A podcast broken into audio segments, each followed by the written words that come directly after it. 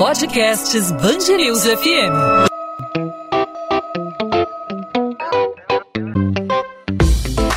Dois às 20, com Maurício Bastos e Luana Bernardes.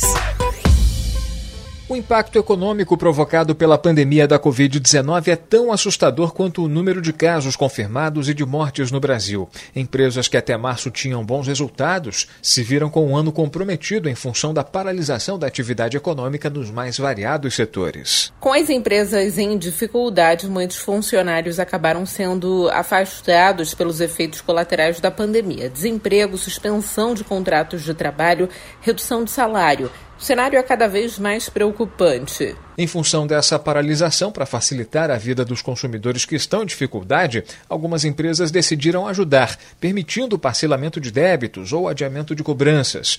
Mas nem todos têm encontrado boa vontade nesse momento de crise. No setor da educação, por exemplo, algumas instituições que suspenderam suas aulas não estão aceitando flexibilizar a relação com os alunos na hora de pagar a mensalidade e continuam cobrando o valor integral, mesmo fornecendo um serviço pela metade.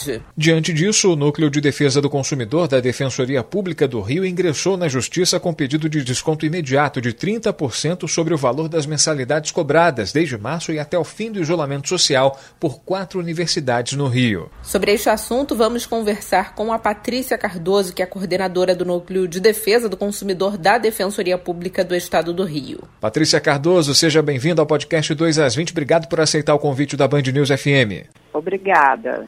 Doutora Patrícia, a pandemia da Covid-19 acabou forçando muitas mudanças nas relações de consumo, muitos compromissos financeiros, por exemplo, fatura de cartão de crédito, algumas contas como de luz, de água, de telefone. Muitas dessas, muitos desses compromissos financeiros tiveram que ser flexibilizados, já que muita gente ficou desempregada, teve salário reduzido aí no contexto do isolamento social. Agora, em relação às instituições educacionais, elas vêm resistindo a tentar facilitar a vida do consumidor nesse período?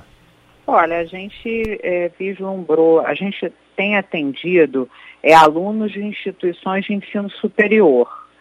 É, a, gente foi pro, procurado por alunos de ensino superior. E o que a gente verificou nos casos concretos foi que as, as universidades ou faculdades não, não estão querendo sentar numa mesa de negociação assim justa, entendeu? Por quê? Como você falou, as, as relações de consumo elas se modificaram, né? Na verdade, os contratos é que se modificaram. Porque eu tinha no, no, no âmbito educacional é, um, contratos de, de, de, de celebração para cumprimento presencial. De uma hora para outra, eles se, eles se é, transformaram em, contra, em contratos pra, de cumprimento à distância. Ou seja, mudou a forma da prestação, o consumidor está recebendo um, um, é, a aula que deveria ser presencial de forma remota. Em algumas situações de cursos universitários que demandam disciplinas práticas, não estão recebendo essas aulas práticas e as instituições é, de, de, ensino estão resistentes a, a, a, conceder descontos por essa alteração aí do objeto da contratação. A gente tentou conversar com as quatro instituições é, que a gente recebeu reclamação, é, oficiamos e tal, abrimos um procedimento investigatório, não tivemos sucesso na na negociação, elas entendem que uh, os custos não abaixaram, que, que os alunos têm que é, continuar pagando o mesmo valor e a gente acabou por judicializar pedindo desconto de 30%. Porque a gente entende que nesse momento a perda, as perdas têm que ser mútuas, sabe? É, os alunos estão suportando uma perda considerável né? Porque o ensino que deveria ser presencial está sendo prestado à distância e às vezes nem prestado está sendo. É, e as escolas, as, as, universidades, as instituições de ensino querem continuar recebendo o preço cheio. É, então, eu acho que essas perdas têm que ser divididas, né?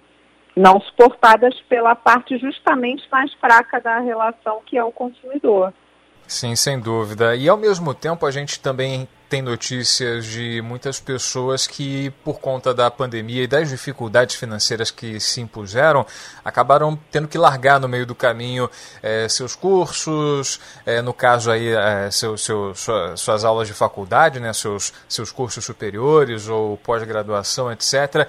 Como é que fica a questão da rescisão? Porque muitas delas exigem algum tipo de multa para o caso de abandono no meio do caminho. Essa ação que foi judicializada aí pela Defensoria Pública também prevê algo nesse prevê. sentido? Prevê, a gente pede. Olha como é, olha a situação como é frustrante de um aluno que não está conseguindo é, é, continuar a pagar como pagava, ter que é, chegar ao ponto de pedir uma rescisão de um contrato que deveria durar muitas vezes cinco anos. A pessoa não se matricula no curso universitário para cursar um ou dois períodos, a expectativa é de anos, né? Então a gente pede para se acontecer, né, da, do aluno é, precisar como uma última forma de, de a última opção rescindir o contrato que seja feito sem multa, né? Então esse pedido também existe no processo. A gente também pede para que é, as universidades não negativem o, nome dos consumidores, que interrompam as ligações de cobrança que estão sendo extremamente abusivas os responsáveis financeiros dos alunos estão recebendo ligação de, de cobrança o dia inteiro, todos os dias da semana. É, a gente pede que o, o, juízo determine a, a, a, apresentação das planilhas, porque é, com as instituições, com as unidades fechadas, é óbvio que teve economia por parte da, da, das universidades, né? E, mas de qualquer sorte, é, o fato da, do contrato não estar sendo prestado da forma como foi avançado é realmente muito grave. Só os alunos estarem perdendo, mais grave ainda. A gente judicializou em, em face de quatro instituições de ensino, é, a Universidade Estácio de Sá, é, Unigran Rio, Veiga de Almeida e Souza Marques. Estamos aguardando a apreciação da liminar por parte do juiz. Patrícia, como fica o direito do aluno se mesmo com esse desconto de 30% ele não conseguir pagar e quiser trancar ou cancelar a matrícula? Ele arca com as despesas de uma rescisão como em tempos normais ou ele tem que entrar com uma nova ação na justiça? Não, a gente pede para que não, não, não seja, não, não incida multa na rescisão contratual também. Então, se o juiz deferir esse pedido liminar, também é, é, fica suspensa essa obrigação aí. Perfeito. Agora, em relação, não sei se a senhora tem dados a respeito, muitas escolas do ensino básico, do ensino fundamental, do ensino médio também se enquadram nessa questão, têm resistido a, a negociar com pais. A gente recebe muita reclamação de ouvinte aqui falando da, da, da falta de diálogo com os donos de instituições, donos de cursos. A, a demanda, é, a procura está é alta. É o que a gente tem ouvido. É o que a gente tem ouvido. Não estou fazendo o atendimento de grupos de pais de alunos de escola. É, não, não estou fazendo. A gente tem orientado para que vá no, na, é, faça individualmente, porque não tem condição de fazer contra todas as escolas. Mas assim, a gente tem ouvido falar assim e, e a Assembleia Legislativa do Rio é, tem um projeto, é, inclusive amanhã vou participar de uma audiência pública desse projeto de lei que que prevê é, a aplicação de descontos, entendeu? Então, talvez essa situação seja resolvida também pelo legislativo, né? Perfeito. Patrícia Cardoso, coordenadora do Núcleo de Defesa do Consumidor da Defensoria Pública do Estado do Rio. Queria agradecer pelos esclarecimentos, pela participação aqui na Band News FM, falando sobre essas mudanças que podem vir a ocorrer eh, na, na, cobrança das mensalidades, especialmente do, das instituições de ensino superior. A Defensoria Pública entrou com uma ação na Justiça, eh, pedindo aí a, um desconto para que os, os, os alunos não sejam afetados aí com a paralisia, com a paralisação do ensino presencial e tenham um abatimento aí, para que o prejuízo não seja tão grande, né? não só financeiramente como educacionalmente falando. Doutora Patrícia, obrigado pela participação aqui na Band News FM e até uma próxima oportunidade. Muito obrigada, até a próxima. 2 às 20, com Maurício Bastos e Luana Bernardes.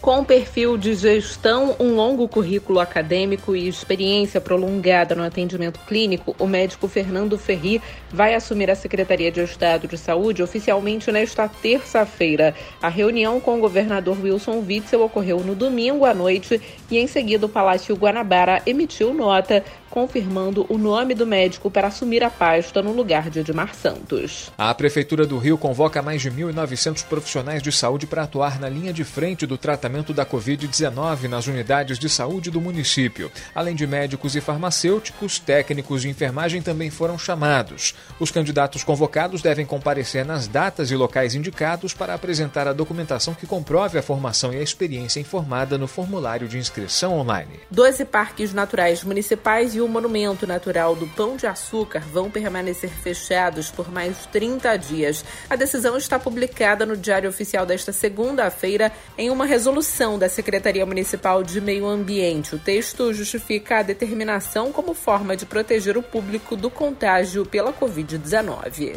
Os agendamentos para a emissão de carteira de identidade para casos emergenciais foram retomados nesta segunda-feira. Com a alta demanda, o serviço foi suspenso na semana passada. Os serviços serviços relacionados à CNH disponíveis são apenas a retirada de segunda via e troca da permissão para dirigir pelo documento definitivo para aqueles que trabalham nos serviços essenciais e motoristas que exercem atividade remunerada. O documento é entregue no mesmo dia ou no primeiro dia útil após o atendimento. 2 às 20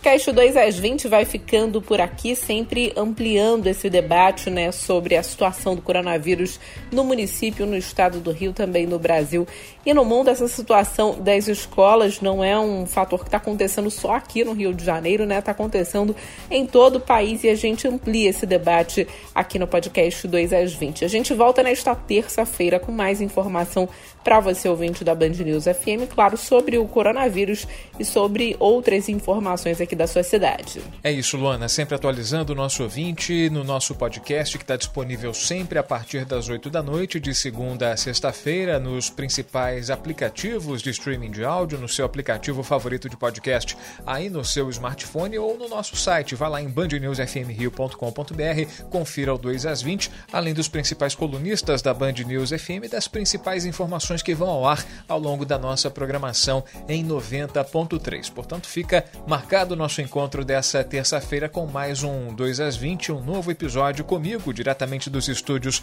do Grupo Bandeirantes de Comunicação em Botafogo, com a Lona Bernardes nessa semana cumprindo o seu home office e você aí de qualquer parte. A gente espera que você esteja nos acompanhando em casa. Fique com a gente. A gente faz esse convite para terça-feira em mais um episódio do 2 às 20. Tchau, tchau. 2 às 20, com Maurício Bastos e Luana Bernardes.